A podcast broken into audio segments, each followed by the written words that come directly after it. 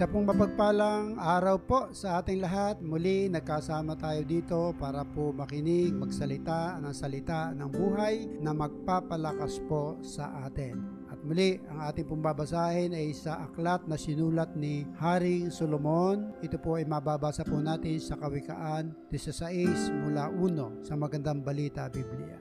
Ang mga balak ng isipan ay sa tao nagmumula, ngunit mula kay Yahweh ang sagot ng dila.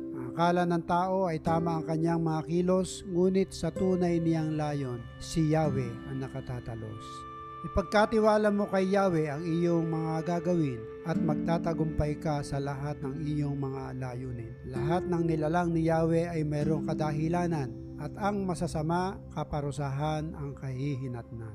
Kinamumuhian ni Yahweh ang lahat ng mayayabang at sila'y tiyak na parurusahan. Katapatan kay Yahweh, bunga ay kapatawaran, ang sa kanya'y gumagalang at sumusunod malayo sa kasamaan.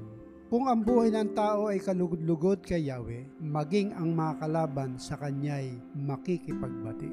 Ang maliit na halaga buhat sa mabuting paraan ay higit na mabuti sa yamang buhat sa kasamaan. Ang tao ang nagbabalak, ngunit si Yahweh ang nagpapatupad. Ang bibig ng hari ay bukal ng mga pasyang kinasihan. Hindi siya namamali sa lahat niyang kahatulan. Ang nais ni Yahweh ay tamang timbangan at sa negosyo ay katapatan. Di dapat tulutan ng isang hari ang gawang masama, pagkat ang katatagan ng pamamahala ay nasa katarungan.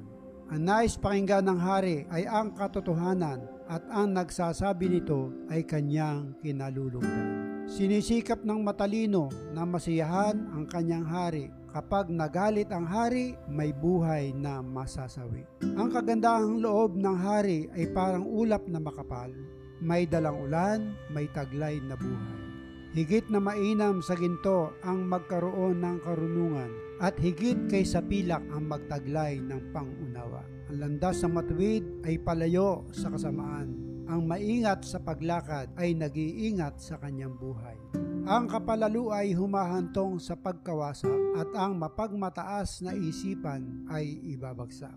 Higit na mabuti ang mapagpakumbaba kahit na mahirap kaysa makihati sa yaman ng mapagmataas. Ang sumusunod sa payo ay mananagana at mapalad ang taong kay Yahweh ay nagtitiwala. Ang matalinong tao ay nakikilala sa kanyang pangunawa. Ang matamis niyang pangungusap ay panghikayat sa iba.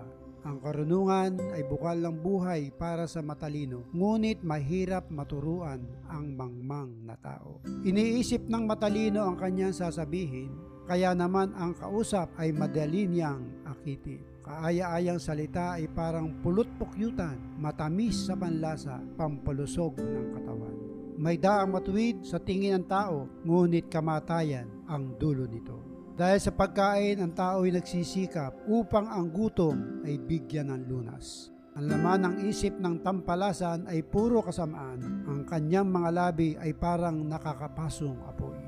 Ang taong baluktot ang isipan ay naghahasik ng kaguluhan at sinisira naman ng chismis ang magandang samahan. Tinutokso ng taong liko ang kanyang kapwa at ibinubuyo sa landas na masama. Mag-ingat ka sa taong pangiti-ngiti at pakindat-kindat pagkat tiyak na meron siyang masamang binabalak. Ang mga uban ay putong ng karangalan. Ito ay natamo sa matuwid na pamumuhay.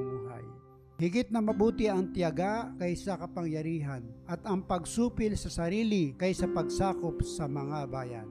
Sinasagawa ng tao ang palabunutan, ngunit si Yahweh lang ang huling kapasyahan.